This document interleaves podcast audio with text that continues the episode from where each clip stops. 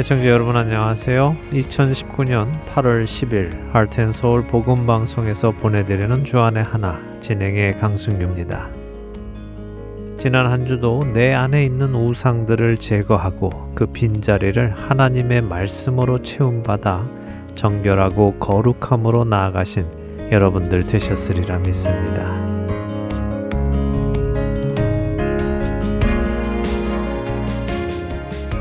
교만이라는 말을 들으면 여러분의 마음 안에는 어떤 생각이 드십니까? 잘난 척하고 의시되고 자신이 다른 사람들보다 더 우월하다고 남들보다 더 나은 사람이라고 생각하며 행동하는 사람의 모습이 떠오르지 않으십니까? 실제로 교만이라는 단어를 사전에서 찾아보면 잘난 체 하며 뽐내고 건방짐이라고 설명을 합니다. 제가 방금 표현한 그 모습 그대로가 사전적인 의미이지요. 사람들은 교만한 사람을 싫어합니다. 교만한 사람 곁에 있으면 내가 은근히 무시당하고 있음을 느끼기 때문이지요. 그러나 그런 느낌을 느끼는 나도 혹시 교만해서 다시 말해 나는 그런 무시를 당할 사람이 아니라는 생각이 있기 때문에 싫어하는 것은 아닐까 생각도 해보게 됩니다. 그런데요, 여러분은 이 교만을 어떻게 생각하십니까? 교만함을 죄라고 생각하십니까? 만일 교만함이 죄라고 생각하신다면 여러분은 어느 정도 심각하게 이 교만함의 죄에 대해 경계하고 계십니까? 첫 찬양 함께 하신 후에 계속해서 말씀 나누겠습니다.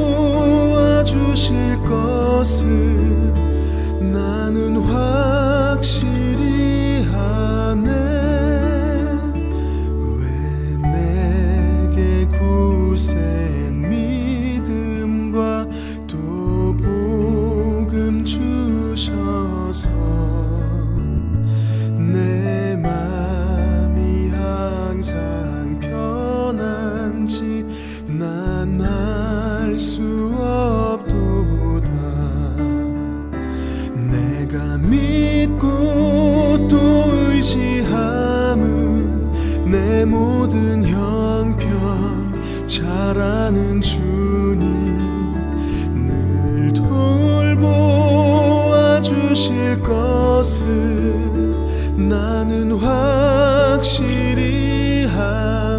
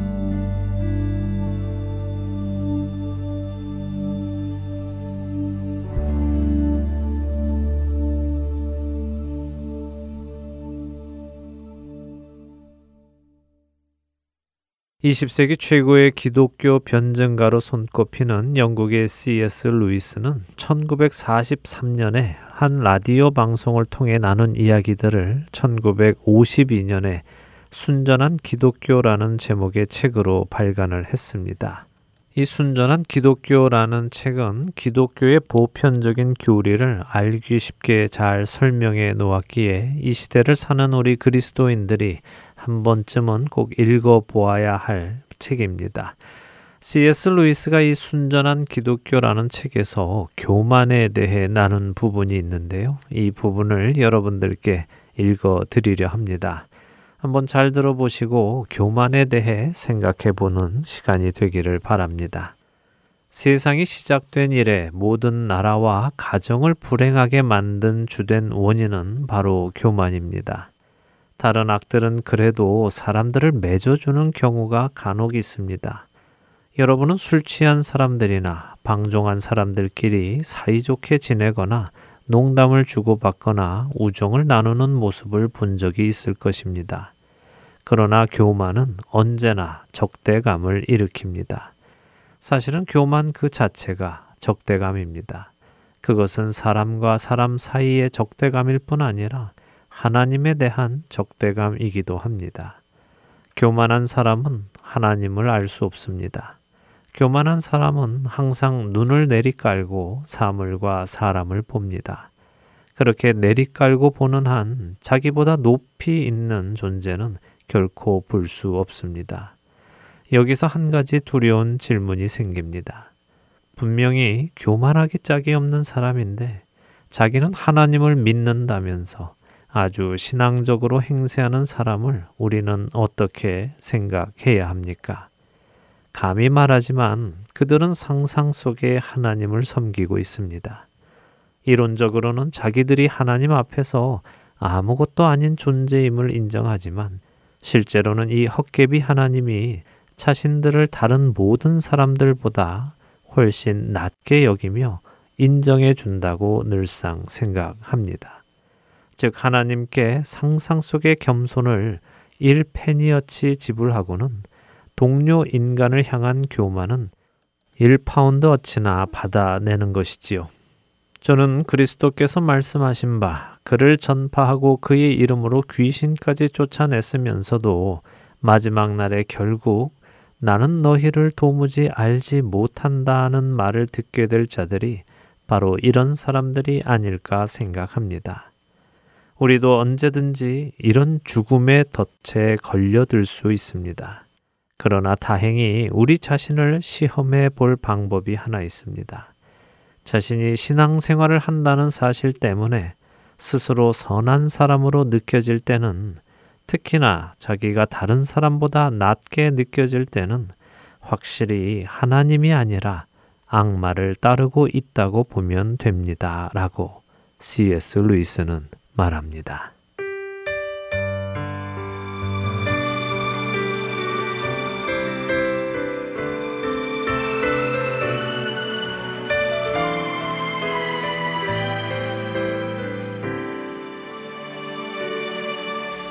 주인 삼은 모든 것 내려놓고 내 주 대신 주 앞에 나가 내가 사랑했던 모든 것 내려놓고 주님만 사랑해. 내가 주인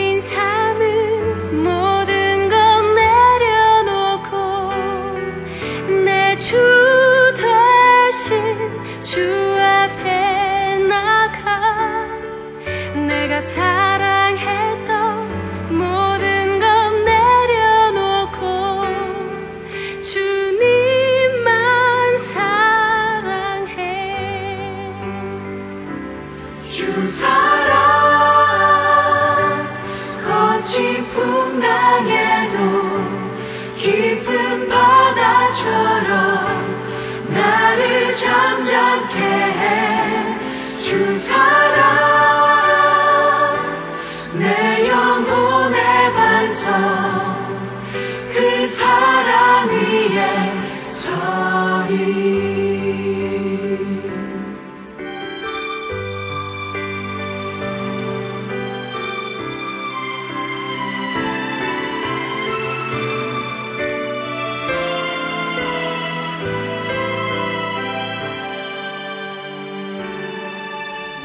주인 삶은 모든 것 내려놓고 내 주 대신 주 앞에 나가 내가 사랑했던 모든 것 내려놓고 주님만 사랑해.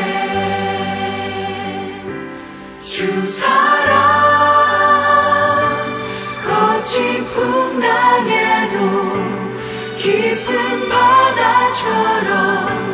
나를 잠잠케 해.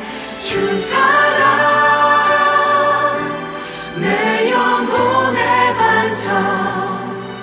그 위에 서리. 주 사랑.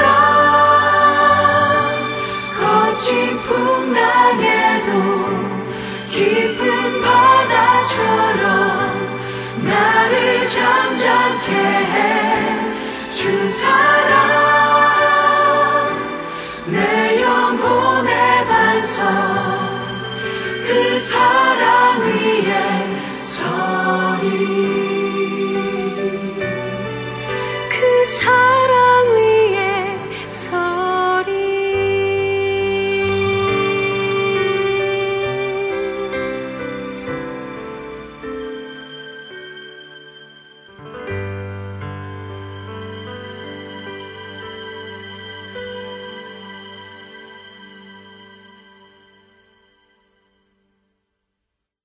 C.S. 루이스는 그의 책 순전한 기독교에서 교만에 대해 계속해서 이렇게 말합니다. 모든 악 중에서도 가장 나쁜 악이 우리 신앙생활의 중심부까지 침투할 수 있다는 것은 무서운 일입니다. 그러나 그 이유를 이해하기는 어렵지 않습니다. 덜 나쁜 다른 악들은 사탄이 우리의 동물적 본성을 이용하기 때문에 생기는 것들입니다. 그러나 교만은 동물적 본성을 통해 오는 것이 아닙니다. 그것은 지옥에서 곧장 나옵니다. 교만은 순전히 영적인 악입니다. 그렇기 때문에 다른 악들에 비해 훨씬 더 교묘하고 치명적입니다. 간혹 교만이 비교적 단순한 다른 악들을 저지하는데 동원될 수 있는 것도 같은 이유 때문입니다. 실제로 선생님들은 바른 행실을 가르치기 위해 아이의 교만, 그들의 표현대로라면 자존감에 호소하는 경우가 많습니다. 또 비겁하게 행동하거나 정욕에 휩쓸리거나 성급하게 구는 것은 자기 체면을 깎는 일이라고 생각함으로써 즉 교만을 통해 그런 유혹을 극복하는 사람들도 많습니다. 악마는 이런 모습을 보면서 비웃습니다. 그는 여러분 안에 교만이라는 독재 정권을 세울 수만 있다면 순결하고 절제하며 용감하게 사는 것쯤은 얼마든지 봐줄 수 있습니다. 암을 유발시킬 수만 있다면 동상이 치료되는 것쯤은 얼마든지 봐줄 수 있듯이 말이지요. 교만은 영적인 암입니다.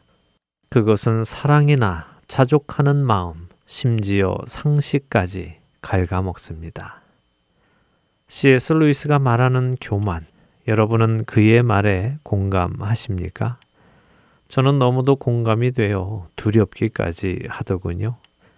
악마는 우리 안에 교만함이라는 죄가 단단히 자리 잡게 하기 위해서 우리가 그리스도인으로 순결하고 절제하며 용감하게 사는 것쯤은 얼마든지 내버려 둘 수 있다는 사실이 참 두렵게 느껴집니다.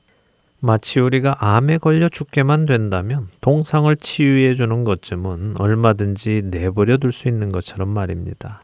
마귀의 원하는 것은 우리의 고통이 아니라 우리의 멸망이기 때문에 그 원하는 목적, 다시 말해 우리로 멸망에 이르게만 할 수 있다면 당장 우리 눈에 좋은 것들은 얼마든지 내버려 둘 수 있다는 것이지요. 혹시 신앙생활을 경건히 잘 하고 있다고 생각하고 있는 내가 이러한 교만의 자리에서 신앙생활을 하고 있는 것은 아닌지 확인해 보아야 할 것입니다.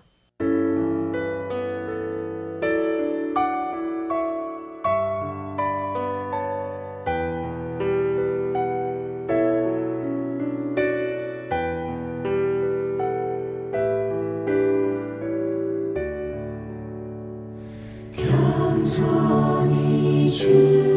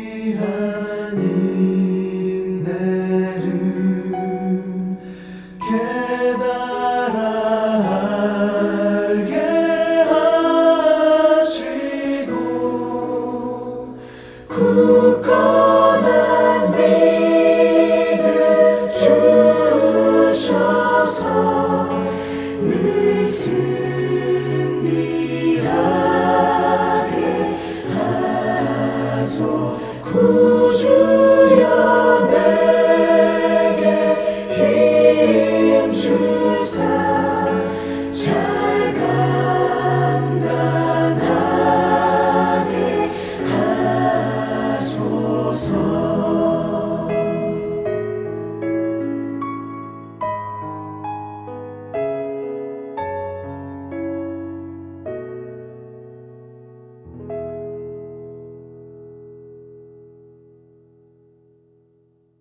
청취자 여러분들과 한 가지 제목을 놓고 함께 기도하는 1분 기도 시간으로 이어드립니다. 오늘은 캘리포니아 발렌시아 로뎀나무 아래 교회의 김송준 목사님께서 기도를 인도해 주십니다.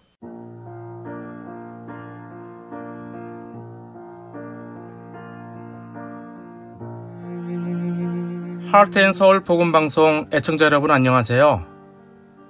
저는 하트앤서울 복음방송 1분 기도 시간을 맡은 캘리포니아 발렌시아에 위치한 로뎀나마리 교회를 담임하고 있는 김성준 목사입니다. 오늘 함께 기도할 제목은 각 교회를 이끄시는 리더분들의 영성을 위해서 또한 그분들이 하나님의 말씀 안에서 성도들을 잘 인도하실 수 있도록 기도해 주시기를 바랍니다.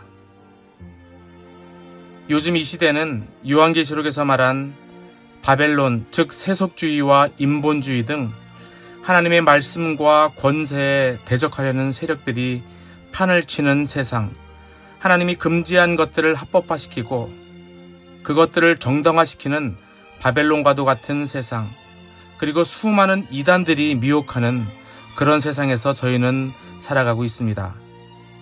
이러한 세상을 살아가는 저희들에게 하나님의 말씀 외에는 그 어떤 것도 바른 기준이 될 수밖에 없다는 것을 인식하고 있는데 우리 각 교회를 이끌어 가시며 그 하나님의 말씀을 전하시는 영적인 리더들을 위해 기도하는 일에 저희가 결코 게으르면 안 될 것입니다. 이 시간 여러분 자신이 속해 있는 교회나 단체의 영적인 리더가 되시는 목사님과 사역자들이 더욱 깊은 하나님과의 관계를 통한 영성을 가질 수 있도록 그리고 그분들이 하나님의 말씀을 올바르게 대언함으로 성도들을 잘 양육할 수 있도록 기도해 주시기를 바랍니다. 다 함께 기도하시겠습니다.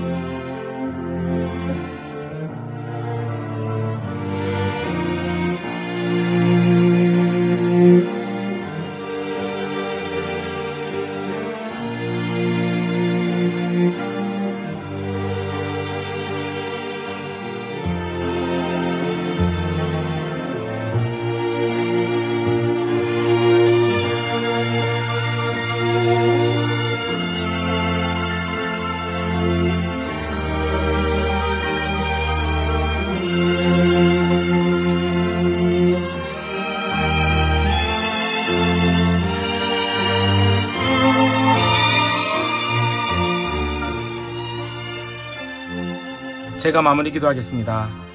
하나님 아버지 감사합니다. 저에게 베풀어 주신 은혜 감사를 드립니다. 하나님 저희가 이 세상 살아가는 동안에 이 세상에 타협하지 아니하고 이 세상의 세력에 꺾이지 아니하고 이 바벨론에게 저희가 설득당하지 아니하고 계시록에서 말씀하신 하나님의 새 예루살렘에 속한 사람으로 주님의 말씀과 뜻에 따라 살아가는 저희들 되게 하여 주시옵소서. 아버지 이 시간 주님 앞에 특별히 간구할 것은 저희의 사랑하는 영적인 지도자들, 특별히 말씀으로 저희를 양육하시는 목회자들을 위해 기도하기를 원합니다. 저들을 저희의 영적인 리더로 보내주셨고 세워주셨사오니 성령 하나님 저희들을 지켜주시고 붙들어 주시어서 모세와도 같이 온유하고 신실한 또한 여우소와 같이 담대하게 전진하는 능력 있는 귀한 주님의 종으로 인도하시되 말씀을 전하실 때 온전히 성령께서 저들을 붙들어 주시어서 주님의 영과 말씀을 바로 분별하여 전하는 귀한 종으로서의 사역을 잘 감당하게 하여 주시옵소서. 주님 그리하여 그 말씀과 양육에 힘입어 우리로 말씀의 비밀을 가르쳐 주시고 악한 자들의 괴계를 멸하시고 우리를 영원한 생명 가운데 거하게 하셨사오니 주님께서 우리 각자의 삶을 영원한 삶으로 빚어 주시고 주님의 것으로 차고 넘치는 은혜의 길로 인도하여 주시옵소서. 주님 또한 저들로 죽어가는 저 영혼들을 향해 손을 내밀게 하시고 하나님 이 땅의 것이 전부라고 생각하는 저들에게 영원함을 알게 하시고 깨닫게 하여 주시고 주님 저들을 건져 올리는데 저희의 영적인 리더들과 함께 저희가 마음껏 주님의 나라를 위해 쓰임 받게 하여 주시옵소서. 예수님의 이름으로 감사하며 기도하옵나이다. 아멘.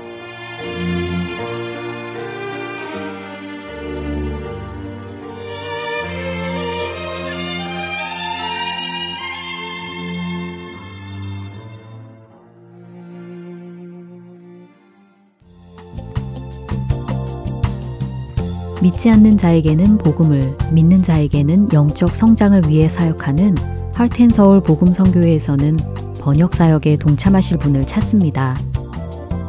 그동안 방송된 한국어 방송의 원고를 영어로 번역하는 자원봉사입니다. 인터넷으로 메일을 주고받을 수 있으신 분이면 어느 곳에 계시더라도 가능하신 이 사역에 참여하실 여러분들을 찾습니다.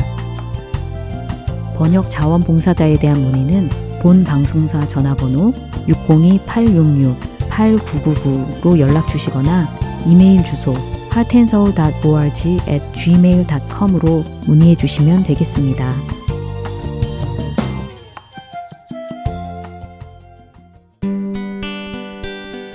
기 기쁜 소식 사랑으로 땅끝까지 전하는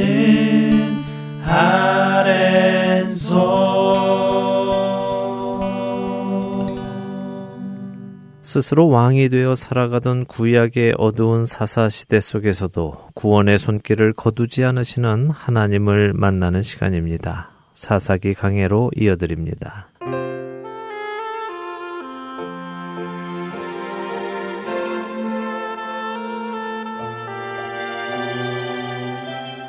네, 청자 여러분 안녕하세요. 구약의 사사기를 함께 공부하는 사사기 강해 진행의 민경훈입니다. 네, 여러분 안녕하세요. 강승규입니다.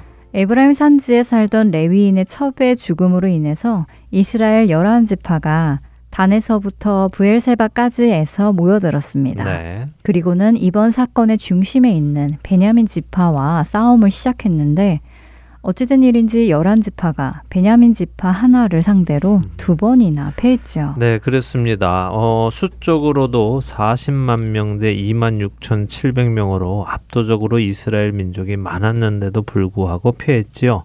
첫날 2만 2천 명이 전사하고 둘째 날 1만 8천 명이 전사를 해서 총 4만 명이 죽는 일이 생겼습니다. 네, 40만 명 이스라엘 군대에서 4만 명이 죽은 것은 11조의 의미가 열의 하나는 모든 것을 의미하듯이 40만 명 중 4만 명이 죽은 것은 하나님께서 이스라엘 열한 지파를 먼저 심판하신 것이라고 하셨어요. 네, 그렇습니다. 지난 시간 말씀드렸듯이요. 지금 사사기 19장부터 이스라엘 안에서 일어나고 있는 일들은 누가 잘하고 누가 잘못하고가 분명한 것이 아니라요. 모두가 다 잘못한 것입니다. 그래서 하나님께서 그들을 징계하시는데 하나님의 징계는 하나님의 가장 가까운 곳에서부터 시작을 한다고 말씀을 드렸지요. 그래서 덜 잘못한 이스라엘 열한 지파가 먼저 징계를 받고 이제 오늘부터 살펴볼 말씀 속에서 징계와 심판이 베냐민으로 옮겨가는 것을 보게 될 것입니다. 자, 사사기 20장 26절에서 28절 먼저 읽고 오늘 이야기로 들어가 보지요.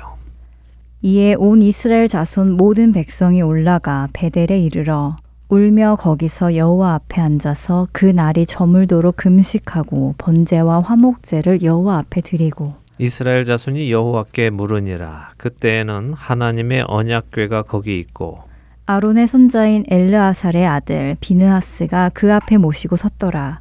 이스라엘 자손들이 여쭈기를 우리가 다시 나아가 내 형제 베냐민 자손과 싸우리이까 말리이까 하니 여호와께서 이르시되 올라가라. 내일은 내가 그를 내 손에 넘겨주리라 하시는지라. 네, 자 기억하시죠? 이스라엘이 첫날에 하나님께 나아가서는 우리 중에 누가 먼저 가오리까 하면서 하나님께 당당히 물었다가 2만 2천 명이 죽었습니다. 네. 그러자 다음 날 울면서 하나님께 나아가서는 우리가 우리 형제 베냐민과 싸울까요 하며 질문이 바뀌었는데요.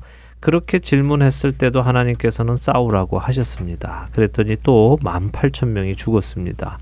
이제 이스라엘 백성은 두려워졌지요. 하나님께 여쭙고 나아가도 이틀 내내 패배를 했는데 이것을 어쩌나 걱정스러워졌습니다. 자, 걱정이 되니 변화가 옵니다. 어떤 변화가 왔습니까? 어, 금식하고 제사를 지내는군요. 네. 겸손해졌는데요. 겸손해졌죠. 네. 예, 그리고 하나님께 드리는 질문도 더 달라졌습니다. 사실 첫째 날과 둘째 날의 질문과 셋째 날의 질문은 의도가 전혀 다릅니다. 첫째 날 누가 먼저 올라가서 싸울까요? 할 때는 이미 마음 안에 싸울 것을 결정한 것이라고 말씀을 드렸죠. 네. 둘째 날 질문은 누가 먼저 싸울까요? 보다 한층 부드러워져서 내가 내 형제 베냐민과 다시 나가 싸울까요? 이렇게 변했습니다. 그렇지만 여전히 그 안에는 싸워야 하는 것이 옳지 않습니까? 하는 의미가 담겨 있지요. 네, 여전히 싸우겠다는 생각은 가지고 있다는 것이군요. 그렇죠. 그런데 셋째 날 질문은요. 하나님 우리가 다시 나아가서 내 형제 베냐민과 싸울까요? 말까요?로 변했다는 것입니다. 음. 이 말은 하나님의 뜻에 따르겠습니다라는 것이죠. 하나님이 싸우라 하시면 싸우고 하나님이 싸우지 말라 하시면 싸우지 않겠다는 것입니다. 이 한 번의 이벤트를 통해서 지금 이스라엘 민족의 믿음의 변화가 오고는 있는 것입니다. 이것을 우리가 배워야 하지요. 우리도 많은 경우 우리가 다 결정을 해 놓습니다. 그리고 하나님께 허락만 해 주세요라면서 보채고 기도하는 경우가 많지요. 그러나 참된 기도는 내 뜻을 하나님께 이루어 달라고 하는 것이 아니라 하나님의 뜻에 내가 맞추어지도록 내 생각이 변화되게 하는 것입니다. 하나님, 저의 이 생각이 옳습니까? 라고 물어야 하는 거죠. 그리고 더 나아가서 하나님께서 원치 않으시면 제 생각에 아무리 그래야 한다 생각이 된다 하더라도 제가 내려놓겠습니다. 라고 하는 것이 기도를 통해 우리가 얻게 되는 놀라운 은혜인 것입니다. 자, 이스라엘의 이런 겸손한 기도에 하나님께서는 응답하십니다. 올라가라. 내일은 내가 그를 내 손에 넘겨주겠다. 약속하시지요.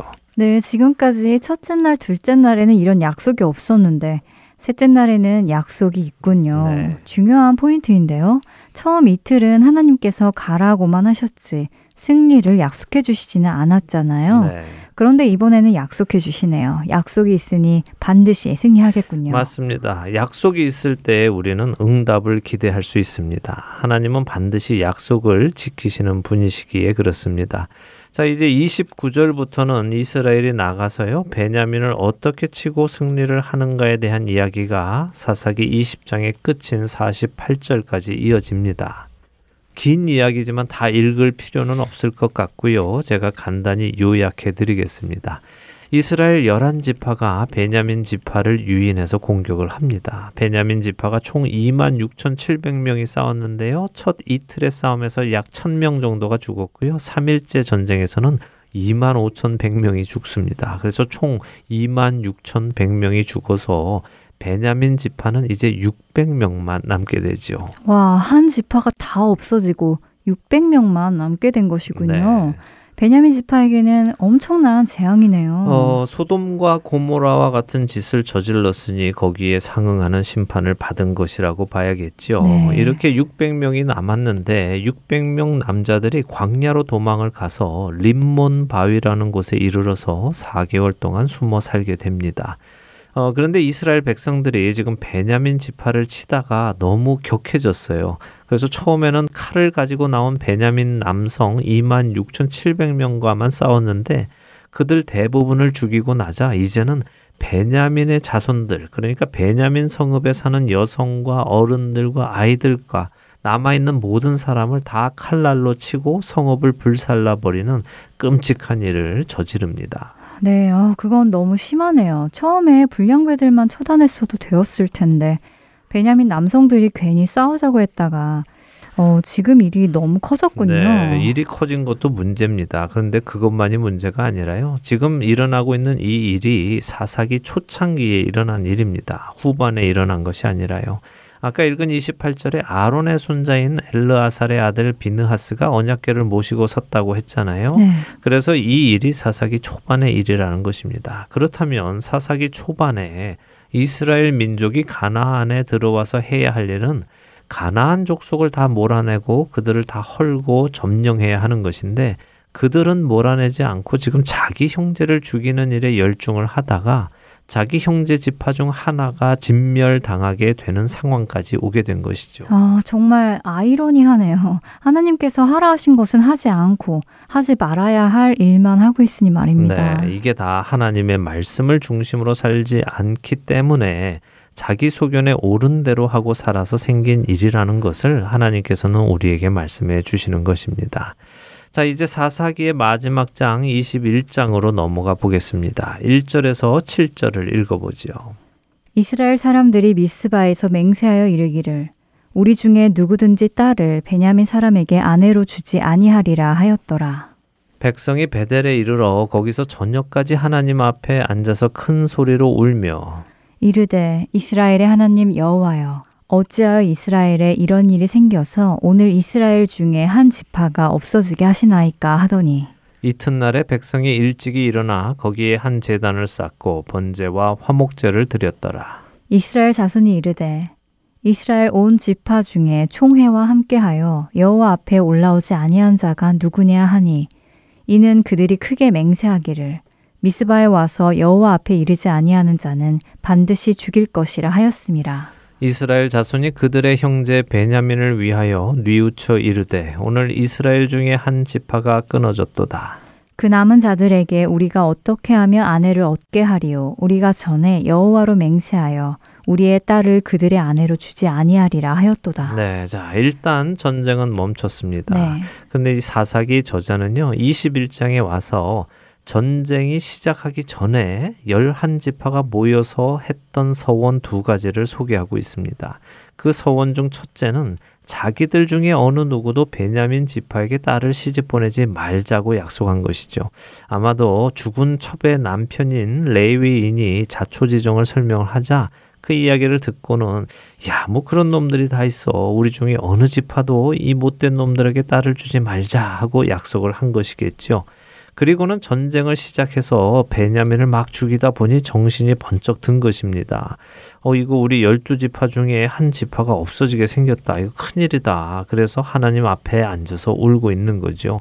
하나님 어쩌자고 이런 일이 생기게 하셨습니까? 하면서 한탄을 하는 것입니다. 네, 조금 우습네요. 이게 무슨 하나님이 생기게 하신 일인가요? 자신들이 계획해서 싸우고 자신들이 전쟁에 참여하지 않은 가족들까지 다 죽여놓고는 왜 하나님께 탓을 하지요? 예, 그러니까 여전히 자신의 소견에 옳은 대로 말하고 행동하고 있는 것이죠. 네. 이래서 이들이 다음날 일찍 일어나서 재단을 쌓고 하나님께 예배를 드립니다. 그런데 하나님께서 아무런 응답이 없으십니다. 그러니까 이들이 어 하나님의 응답이 없네. 우리가 뭐 잘못한 것이 있나? 아, 우리가 약속한 것이 또 하나 있지 하면서 생각을 해내는데 어, 바로 두 번째 소원입니다. 이들이 전쟁에 앞서서 먼저는 베냐민에게 딸을 주지 말자고 약속을 했지요. 네. 그리고 또 하나 약속을 했는데 그것이 무엇이냐 하면 이 전쟁에 참여하지 않는 자들 역시 나쁜 사람들이니 하나님 앞에서 반드시 죽이자 하고 약속을 또 한 것입니다. 네. 그렇지만 동시에 베냐민 지파를 멸망까지 몰고 간 것에 대해서도 지금 뉘우치고 있다고 6절은 말씀하시죠. 자, 우리가 어떻게 이 베냐민 지파를 살릴 수 있을까 고민하고 있는 것입니다. 베냐민에게 딸을 줄 수 없으니 600명 남은 베냐민 남성들은 결혼을 할 수가 없고 결혼을 할 수 없으니 대를 이을 수 없고 대를 이을 수 없으니 이스라엘 12지파 중 한 지파가 없어질 것이다 하고 걱정을 하는 것이죠. 자, 이런 고민 중에 이들은 또 하나의 자기들의 옳은 소견을 찾아내는데요. 8절부터 11절 읽겠습니다. 또 이르되 이스라엘 지파 중 미스바에 올라와서 여호와께 이르지 아니한 자가 누구냐 하고 본즉 야베스 길라앗에서는 한 사람도 진영에 이르러 총회에 참여하지 아니하였으니 백성을 계수할 때 야베스 길르앗 주민이 하나도 거기 없음을 보았음이라. 회중이 큰 용사 만 이천 명을 그리로 보내며 그들에게 명령하여 이르되 가서 야베스 길라 주민과 부녀와 어린아이를 칼날로 치라 너희가 행할 일은 모든 남자 및 남자와 잔 여자를 진멸하여 바칠 것이니라 하였더라. 네, 어, 지금 이 내절을 읽기는 읽었는데요. 무슨 일이 일어나고 있는지 잘 이해가 안 되네요. 네, 잘 이해가 안 되시죠? 네. 안 되는 것이 정상입니다. 왜냐하면 자기 소견에 옳은 대로 일을 하고 있기 때문이죠. 음. 설명을 해드리겠습니다. 지금 이스라엘이 전쟁에 참여하지 않은 사람이 누군가를 기억해냈습니다. 그리고는 야베스 길르앗에 사는 자들이 전쟁에 참여하지 않은 것을 기억해냈죠. 그래서 자신들 중에 싸움을 잘하는 용사 12,000명을 뽑아서 야베스 길르앗에 보냅니다. 보내면서 명령을 주는데요. 이런 명령입니다. 길르앗 주민과 부녀와 어린아이를 죽여라 하는 것입니다. 그리고 죽여야 할 사람이 누군지 조금 더 분명하게 말해주죠. 바로 모든 남자와 남자와 잔 여자, 다시 말해 유부녀들을 죽이라는 것입니다. 그러면 누가 남을까요? 남자는 다 죽고 여자 중에는 유부녀가 다 죽으니 처녀만 남겠네요. 네. 아니 그럼 지금 베냐민 남성들에게 줄 처녀를 얻기 위해 야베스 길라 사람들을 또 다 죽이라고 하는 것인가요? 네. 아 정말 이해가 안 되네요. 그냥 서원을 취소하고 자기들 딸들을 주면 되지 않나요? 왜 또 이렇게 형제 간에 피를 보아야 하죠? 그러게 말입니다. 그런데요, 이게 당시의 문화이고 가치관이었던 것이죠. 미가의 이야기도 시작에 어머니가 도둑에게 한 저주가 자신에게 임할까봐 걱정하던 미가의 모습으로 시작이 되었죠. 네. 그때 사람들이 자기가 말한 대로 하나님께서 들으시고 행하실까봐 걱정했다는 말씀을 드렸습니다. 지금 오늘의 이스라엘도 마찬가지입니다. 약속을 했는데 약속을 어기면 안 된다는 생각이 있는 것이죠. 그러니 그 약속을 어기지 않기 위해 더 악한 일을 계속하고 있는 것입니다. 그들은 오히려 하나님 앞에 부르짖으며 하나님 우리가 잘못 생각해서 섣불리 소원을 했습니다. 하나님 이 일을 어떻게 해결해야 하겠습니까? 하고 구했어야 합니다. 하나님의 율법책을 들여다보면서 약속을 어길 수밖에 없을 때 어떤 제사를 드려야 하는지 찾아서 하나님 앞에서 그 책임을 벗었어야 하지요. 그러나 하나님의 말씀을 모르니 이들은 그 문제를 자신들의 방법으로 해결하려 하는 것입니다. 음, 네. 쓸데없는 서원을 했던 입다가 생각이 나네요. 네, 마찬가지입니다. 그러나 입다는 한 개인의 이야기였고요. 지금 사사기 21장의 이야기는 이스라엘 전체의 이야기지요. 그래서 우리가 하나님의 말씀을 모르면 이처럼 어처구니 없는 일을 하면서도 그것이 또 하나님을 위한 일이라고 생각하며 하게 되는 것입니다. 자, 12절에서 15절 보겠습니다. 그들이 야베스 길라 주민 중에서 젊은 처녀 400명을 얻었으니 이는 아직 남자와 동침한 일이 없어 남자를 알지 못하는 자라. 그들을 실로 진영으로 데려오니 이곳은 가나안 땅이더라. 온 회중이 림몬 바위에 있는 베냐민 자손에게 사람을 보내어 평화를 공포하게 하였더니 그때 베냐민이 돌아온지라 이에 이스라엘 사람이 야베스 길란 여자들 중에서 살려둔 여자들을 그들에게 주었으나 아직도 부족하므로 백성들이 베냐민을 위하여 뉘우쳤으니 이는 여호와께서 이스라엘 지파들 중에 한 지파가 빠지게 하셨음이었더라. 자 이렇게 명을 받고 간 12,000명의 큰 용사들은 야베스 길르아 사람들을 다 죽이고요. 처녀 400명을 데리고 옵니다. 그리고는 광야에 숨어 사는 베냐민 남자 600명에게 평화를 선포하고 400명 여자들을 주지요. 그러나 아직도 200명의 여자가 부족하지요. 이것을 어떻게 해결할까요? 이제 16절에서 24절까지 읽고 이야기 나누겠습니다. 회중의 장로들이 이르되 베냐민의 여인이 다 멸절되었으니 이제 그 남은 자들에게 어떻게 하여야 아내를 얻게 할까 하고 또 이르되 베냐민 중 도망하여 살아남은 자에게 마땅히 기업이 있어야 하리니 그리하면 이스라엘 중에 한 지파가 사라짐이 없으리라.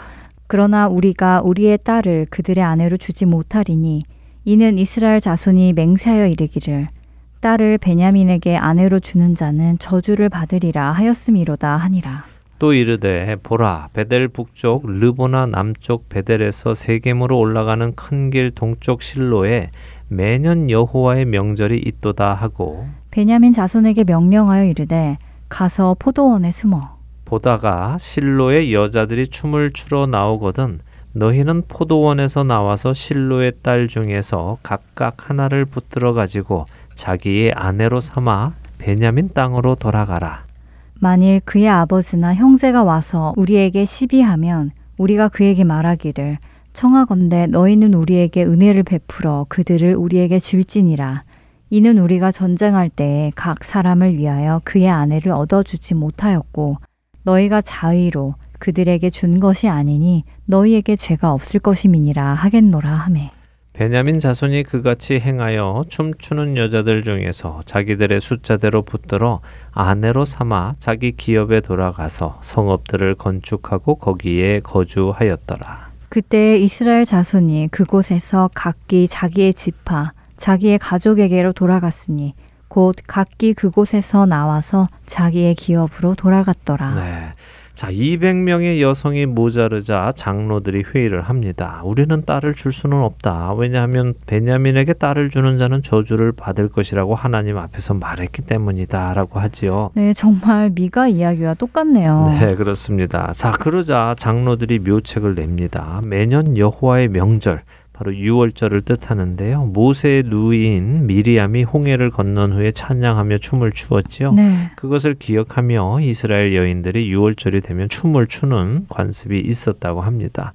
바로 이때 베냐민 남자들이 포도원에 숨어 있다가 여자들이 춤을 추러 나오면 각각 하나씩 보쌈을 해가도록 해서 아. 아내를 삼도록 하자는 것이죠. 네, 어휴, 이럴 거면 그냥 주면 되지. 이렇게까지 한다는 것이 정말 불쌍하네요. 네. 눈 가리고 아웅한다는 거 있죠. 바로 네. 그런 모습입니다. 이렇게 자기 딸이나 자매를 뺏긴 남성들이 와서는 왜 우리 집 여성이 베냐민의 아내가 되었습니까? 이렇게 되면 우리 집안에 저주가 임하지 않습니까? 라고 시비를 건다면 장로들이 설명을 해주겠다는 것입니다. 걱정하지 마. 너희가 자의로 준 것이 아니라 뺏긴 거니까 너희에게는 죄가 없고 그러니 저주도 없어. 이렇게 설명해 주면 만사가 다 해결된다는 것이죠. 누이 좋고 매부 좋고 아무도 저주 안 받고 베냐민 남자들은 다 결혼해서 대를 잇고 야 우리 정말 머리 좋다 이렇게 말하고 있는 것입니다. 아, 머리가 정말 좋은 것이 아니라 머리가 정말 나쁜 것 같은데요. 네. 하나님의 말씀을 모르는 것이 이처럼 답답한 사람을 만든다는 것이 정말 놀랍습니다. 그리고 여자들이 정말 불쌍하네요. 불쌍하지요. 네. 예, 사실 이들은 잘 모릅니다. 자신들이 얼마나 답답한 일을 하고 있는지 말이죠. 네. 오히려 자신들은 똑똑하게 일을 해결했다라고 믿고 있습니다. 그러나 우리는 이 일이 눈 가리고 아웅하는 시기라는 것을 압니다. 바로 이것이 진리인데요. 하나님 없이 하는 모든 일은요, 좋아 보여도 이처럼 눈 가리고 아웅하는 것입니다. 우둔한 것이지요. 참된 지혜는 오직 하나님께로만 나옵니다. 자, 이제 마지막 절을 읽어보지요. 사사기의 마지막 장, 마지막 절입니다. 그때 이스라엘의 왕이 없으므로 사람이 각기 자기의 소견에 옳은 대로 행하였더라. 네. 네, 그 유명한 말씀으로 끝을 맺는군요. 그렇습니다. 사사기의 주제가 나오면서 끝을 맺지요. 왜 이리 혼란스러운 말도 안 되는 눈 가리고 아웅하는 형제의 대를 잇기 위해 더 많은 형제를 죽이고 자신들의 섣부른 소원을 지키기 위해서 피를 흘리는 일이 일어났느냐? 바로 이스라엘의 왕이 없으므로 다시 말해 왕이신 하나님을 하나님으로 모시지 않고 그분의 말씀을 모르고 각기 자기 소견에 옳은 대로 행하니 이런 일이 일어난 것이다라고 사사기는 말씀하시면서 끝을 맺는 것입니다. 네, 사람들의 머리에서 나온 해결책은 끔찍한 살인이었군요. 그렇죠. 야베스 길르앗 사람들이 전멸을 당했습니다. 처녀 400명이 강제로 결혼을 당하고요. 여호와의 명절에 하나님을 기뻐하기 위해 춤추러 나온 처녀 200명이 또 납치를 당하고 강제로 결혼을 당했습니다. 네. 이것이 사람들의 머리에서 나온 해결책이죠. 한 레위인의 타락으로 시작된 이 사건이 한 지파의 타락과 연결이 되고 결국 이스라엘 온 나라의 타락으로 연결이 되었습니다. 하나님 앞에서 하나님 나라 백성 한 사람의 역할은 이만큼 중요한 것입니다. 우리의 모든 판단 기준은 하나님의 말씀인 성경에 근거해야 합니다. 아무리 내 기분에, 내 느낌에, 내 경험에 맞다 하더라도 성경이 그 기분과 느낌과 경험을 지지해 주지 않으신다면 우리는 내려놓아야 하고요. 성경의 말씀에 나를 맞추어야 합니다. 이렇게 사사기는 무거운 마음으로 끝을 냅니다. 우리의 마음이 무겁지요? 소망이 없어 보입니다. 그러나 그런 소망이 없어 보이는 속에서도 하나님은 결코 자기 백성을 포기하지 않으십니다. 이제 다음 시간부터 우리는 사사 시대에 있었던 또 하나의 이야기, 룻기를 보도록 하겠습니다. 네, 그렇군요. 룻기가 사사시대에 있었던 일이죠. 네. 사사기가 너무 찜찜하게 끝이 나서 마음이 좋지 않았는데 아, 룻기가 있다는 것이 참 다행이네요. 어두운 사사시대에서 소망을 주시는 룻기를 통해 우리도 새로운 소망을 가지게 되기를 기대해 봅니다. 사사기 강의 오늘 사사기 마지막 장인 21장까지 보았고요. 다음 시간부터는 룻기로 들어가겠습니다. 한 주간도 하나님의 말씀 안에 거하시는 여러분 되시기 바랍니다. 다음 주에 뵙겠습니다. 안녕히 계십시오. 안녕히 계세요.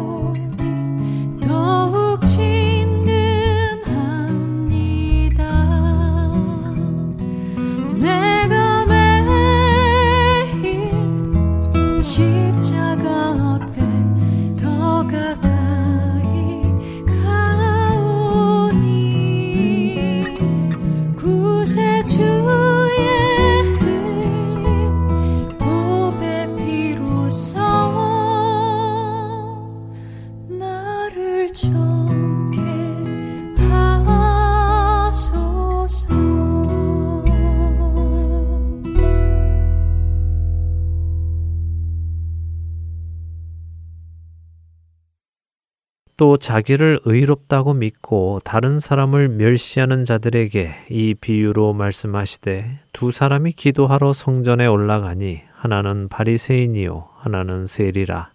바리새인은 서서 따로 기도하여 이르되 하나님이여 나는 다른 사람들 곧 토색 불이 간음을 하는 자들과 같지 아니하고 이 세리와도 같지 아니함을 감사하나이다. 나는 일에 두 번씩 금식하고 또 소득의 11조를 드리나이다 하고 세리는 멀리 서서 감히 눈을 들어 하늘을 쳐다보지도 못하고 다만 가슴을 치며 이르되 하나님이여 불쌍히 여기소서 나는 죄인이로소이다 하였느니라. 누가복음 18장 9절에서 13절의 말씀입니다. 자기를 의롭다 믿고 다른 사람을 멸시하는 자, 곧 교만한 자들에게 예수님께서 비유로 말씀해 주신 누가복음의 유명한 바리새인과 세리의 기도 비유입니다. 하나님의 말씀을 날마다 읽고 공부하고 일주일에 정기적으로 금식을 두 번씩이나 하고 헌금은 물론 11조까지 꼬박꼬박 하던 바리새인. 그는 백성들의 눈에 정말 존경스러운 신앙인이었을 것입니다. 거룩해 보이는 사람이었을 것입니다. 사람들의 칭찬과 부러움을 받는 사람이었을 것입니다. 하나님을 신실하게 섬기는 사람으로 보였기 때문입니다. 그러나 그는 교만한 사람이었습니다. 그렇게 행동하는 자신이 의롭다고 믿었기 때문입니다. C.S. 루이스가 이야기했던 교만함의 모습이 이 바리새인의 모습 안에 그대로 녹아 있습니다. 하나님을 믿는다면서 아주 신앙적으로 행세하는 사람이지만 그는 상상 속에 하나님을 섬기고 있었습니다. 그의 상상 속의 하나님은 그런 행동을 하며 사는 자신을 다른 사람들보다 훨씬 낮게 여기고 인정해 준다고 믿고 있기 때문이지요. 교만이라는 독재 정권이 그 사람 안에 자리를 잡았기에 마귀는 그에게 절제하며 순결하게 사는 것도 내버려 두었습니다. 결국 이 바리새인은 하나님을 섬기며 산다고 생각했지만 자기 자신을 섬기며 산 것입니다.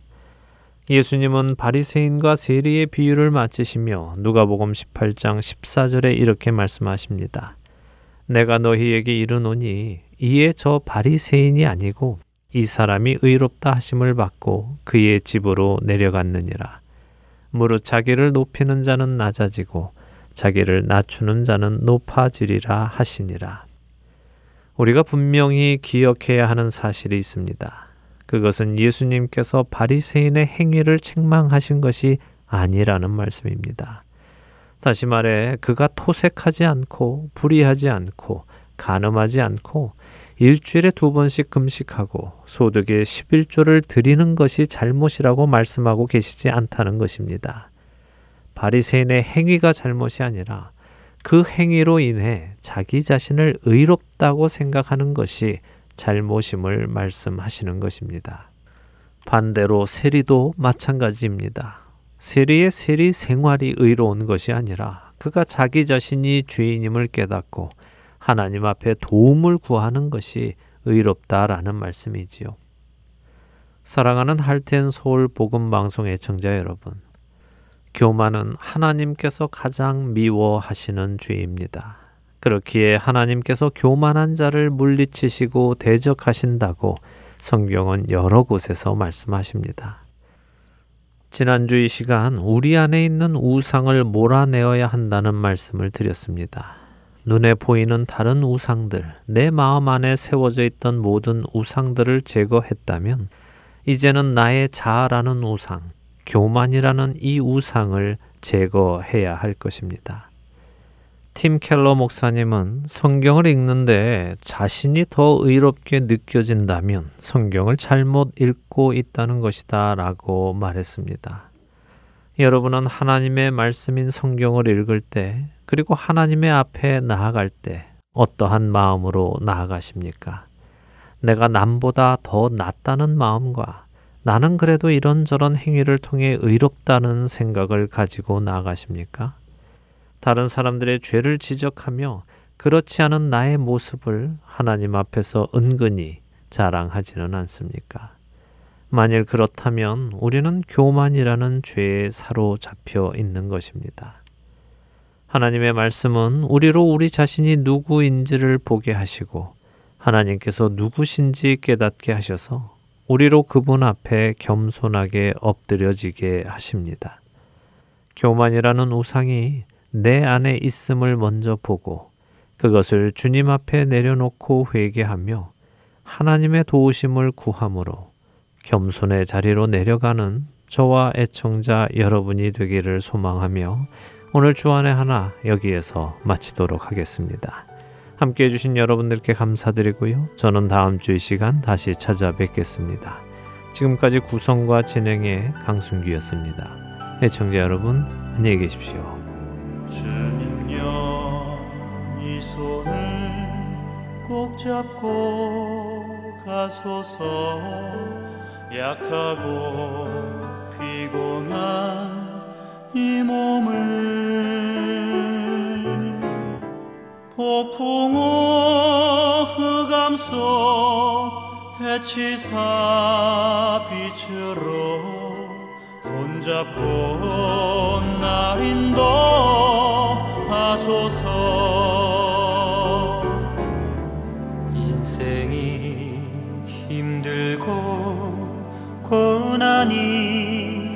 겹칠 때 주님여 날 도와 주소서